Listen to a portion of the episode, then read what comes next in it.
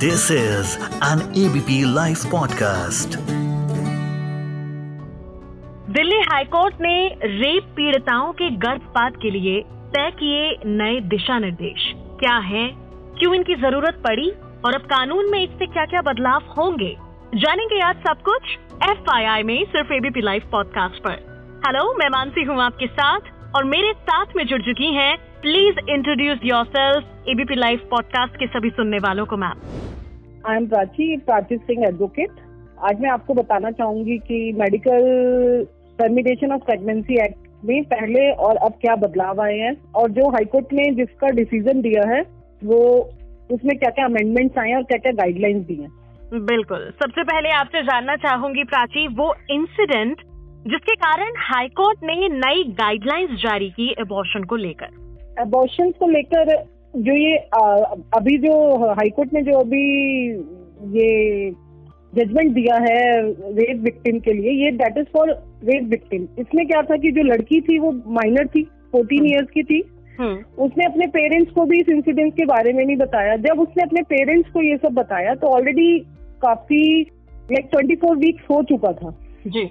High court ने इसमें इसको टर्मिनेशन इसलिए दिया क्योंकि जो बच्चा था जो फेटल था वो एबनॉर्मल उसमें बहुत सारी एबनॉर्मेलिटीज थी फेटल में सब्सटैंशियल एबनॉर्मेलिटीज थी और 2021 में जो लॉ अमेंड हुआ है हम्म। उसमें भी 24 वीक्स दिया गया सर्वाइवल रेप सर्वाइवल्स के लिए हम्म। मगर उसके लिए क्या होना चाहिए जो रजिस्टर्ड मेडिकल प्रैक्टिशनर्स हैं हम्म। उनकी सलाह के बाद आप ये टर्मिनेशन कर सकते हैं उसके लिए उन्होंने गाइडलाइंस नई रेप सर्वाइवर के लिए नई गाइडलाइंस बताई है सेक्चुअल विक्टिम के लिए कि जो सेक्चुअल असॉल्ट होता है उन विक्टिम के लिए अब जब भी कभी ऐसा होगा कि जिससे कि 24 वीक्स में बहुत लेट हो गया है ऑलरेडी जो 24 वीक्स में इन्होंने टर्मिनेशन का दिया है ये कंडीशन आगे ना हो हम्म। उसके लिए कई गाइडलाइंस बनाई है उन गाइडलाइंस पे हम आएँगे बट उससे पहले जो मैं आपसे जानना चाहूँगी प्राची वो यही कि हम्म। क्या इससे पहले ऐसा कोई फैसला कभी लिया गया था या ये ऐतिहासिक फैसला रहा है रेप रेप सर्वाइवर के लिए ये फैसला था पहले से लाइक तो वो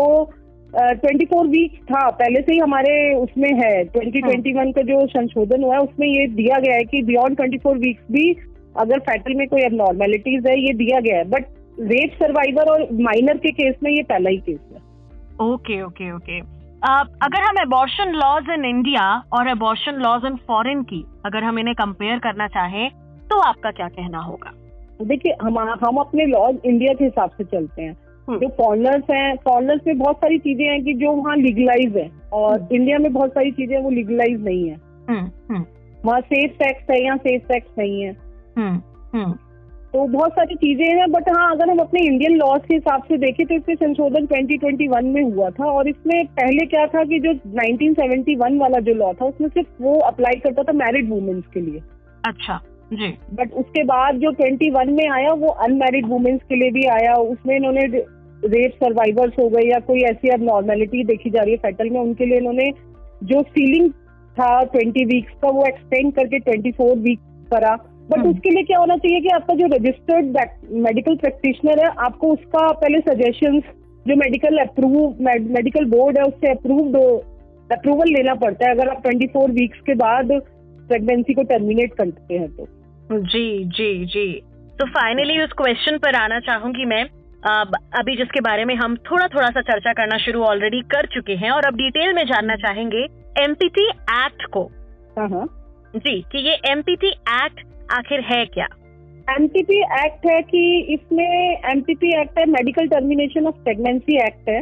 हम्म। कि इसमें हर लेडी को ये राइट दिया गया है कि वो अपनी वो उसका मतलब वो खुद ही रिप्रोड्यूस कर रही है किसी चीज़ को तो उसको उसको राइट दिया गया है कि वो अपनी प्रेगनेंसी को टर्मिनेट कर सकती है। बट उसके लिए कुछ कंडीशन है लाइक। वो फुलफिल होना चाहिए। अगर वो नहीं मतलब वो नहीं अपनी प्रेगनेंसी को रखना चाहती है तो उसको टर्मिनेट कर सकती है। वो ये कि उसमें पहले 1971 में था कि सीलिंग पीरियड 20 था अब 24 वीक्स है। हम्म। और रजिस्टर्ड मेडिकल प्रैक्टिशनर्स ही उसको कर सकते हैं। ये एमटीपी एक्ट है कि इसमें सेफ़ अबॉर्शन मतलब आप करा सकते हैं अगर आप नहीं ड्यू टू एनी मतलब रीजन आप नहीं रखना चाहते हैं तो। ओके ओके मतलब अबॉर्शन एक तरीके से इंडिया में लीगल है। हाँ लीगल है। जी।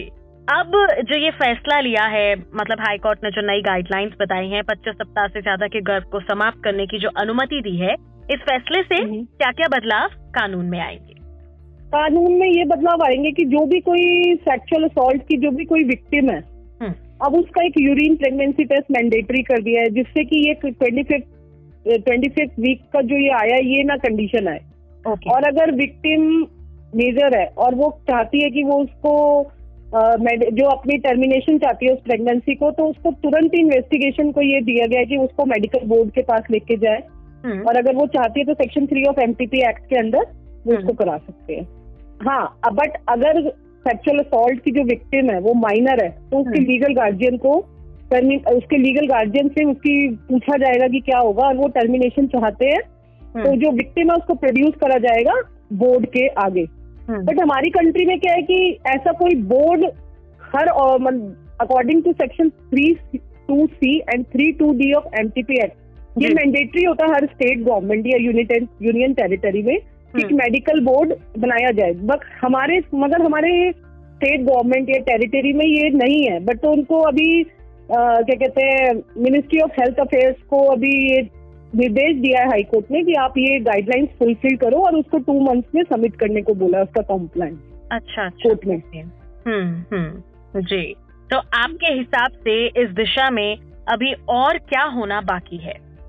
मेरे हिसाब से इस विषय में तो यही है कि जल्दी से जल्दी अगर हम रेप रेप विक्टिम का पता चल सके कि यूरिन प्रेगनेंसी टेस्ट के थ्रू कि वो प्रेग्नेंट है अगर वो चाहती है तो ये ट्वेंटी ट्वेंटी फोर वीक्स हो गया ये ट्वेंटी फाइव वीक्स हो गया ये एक तरह का मतलब लाइक इसमें थोड़ा सा विक्टिम के लिए भी वो रहता है। विक्टिम अगर माइनर है तो उसके जान मतलब उसकी जान को भी खतरा हो सकता है।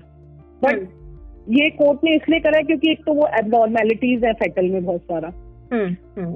वेरियस एबनॉर्मेलिटीज के साथ है जो उसका मेडिकल रिपोर्ट आया है। इसलिए उन्होंने अलाउ करा और उसको under the guidance of medical practitioners के ही अंडर द गाइडेंस ऑफ़ वही लोग करेंगे और उसमें जो भी रेस्ट पीरियड है उसको इन्वेस्टिगेशन को उन्होंने बोला है। जी।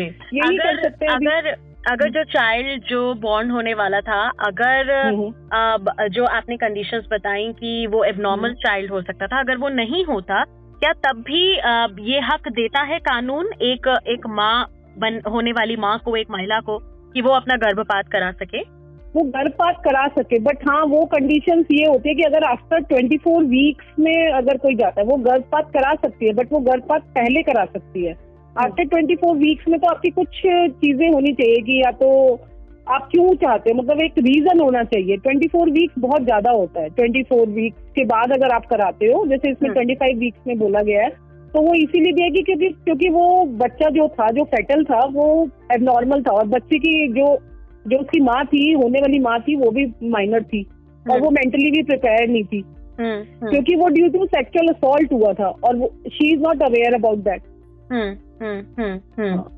तो अगर जैसे ये तो केस था कि माइनर थी सेक्सुअल असॉल्ट हुआ। था मैं कह रही हूँ कि। अगर कोई नॉर्मल है विमेन जो जो जिसने। सोच समझ के ही भले किया हो बट देन बाद में कुछ कंडीशन रही हो कि वो नहीं चाहती है।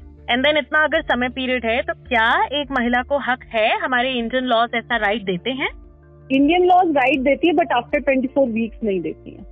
ओके ओके आफ्टर ट्वेंटी अगर उसको अगर ऐसे कभी जाना भी है किसी को तो उसको कोर्ट में रिट पिटीशन ही फ़ाइल करनी पड़ेगी। वो डिपेंड करता है कंडीशन टू कंडीशन मतलब सर्टन कुछ वीक्स तक ही हमें अलाउ है। कब कौन से हाँ, वीक हाँ। तक हमें अलाउ है? 24 वीक्स तक ही अलाउड है। ओके ओके ओके ओके आज जो टॉपिक हमने लिया है जो हम नई गाइडलाइंस को समझने की कोशिश कर रहे थे जो बातें हमने कवर नहीं की और जो यूज़र्स तक पहुँचना ज़रूरी है कोई ऐसी अन्य जानकारी इस मुद्दे से जुड़ी जो आप बताना चाहती हो? इस मुद्दे से जुड़ी यही है कि हमारे जो रेट जो रेप विक्टिम्स हैं जो सेक्सुअल असॉल्ट की विक्टिम्स हैं उन्हें आगे आना चाहिए मेरे हिसाब से। उन्हें आगे आना चाहिए उन्हें टेस्ट कराना चाहिए जो माइनर्स हैं एक्चुअली उनको ये सब दर्द से गुजरना ना पड़े जिससे। क्योंकि ये 24 वीक या 25 वीक आफ्टर दैट ये सब जो प्रेगनेंसी अगर हम टर्मिनेट कराते हैं तो ये बहुत रिस्की भी होता है। अच्छा ओके तो मेरा मानना तो यही है कि उनको आगे आना चाहिए और जो इन्वेस्टिगेशन ऑफिसर है उसमें उसको भी थोड़ा सा ज़्यादा ध्यान रख। के सारे जो भी कोर्ट ने गाइड गाइडलाइंस दी है उसको अगर वो फुलफिल करेंगे तो डेफिनेटली आगे ऐसा नहीं होगा। जी। ये इन्वेस्टिगेशन ऑफिसर को लेकर के जो गाइडलाइंस हैं ये क्या बन गई हैं या अभी बनना बाकी है? नहीं नहीं ये तो ये तो कोर्ट ने बोल ही दिया कि मैंडेटरी कर दिया है। हम्म। और ये मेडिकल बोर्ड भी सब सारे गवर्नमेंट हॉस्पिटल्स में होना चाहिए जो नहीं है। उसके लिए भी कोर्ट ने बोला है कि वो कॉम्प्लाइंस करें और टू टू मंथ्स में उनको कॉम्प्लाइंस सबमिट करना है। जी जी जी। हमारी मिनिस्ट्री को। मिनिस्ट्री ऑफ़ हेल्थ अफेयर्स को। जी। थैंक यू ये सो सब बन जाएगा तो ये आगे काफ़ी लाभदायक रहेगा सभी के लिए। बिल्कुल thank you so much advocate Prachi ABP live podcast पर हमारे साथ जुड़ने के लिए। कोर्ट ने कहा कि एक महिला को माँ बनने के लिए हाँ या ना कहने का अधिकार है। पीड़िता को उस व्यक्ति के बच्चे को जन्म देने के लिए मजबूर करना जिसने उसके साथ रेप किया हो ये दुखद है। मैं मानसी हूँ आपके साथ। ऐसी ही तमाम जानकारियों के लिए सुनते रहिए एफ़ इस ऑडियो को प्रोड्यूस किया है ललित ने ये है ABP live podcast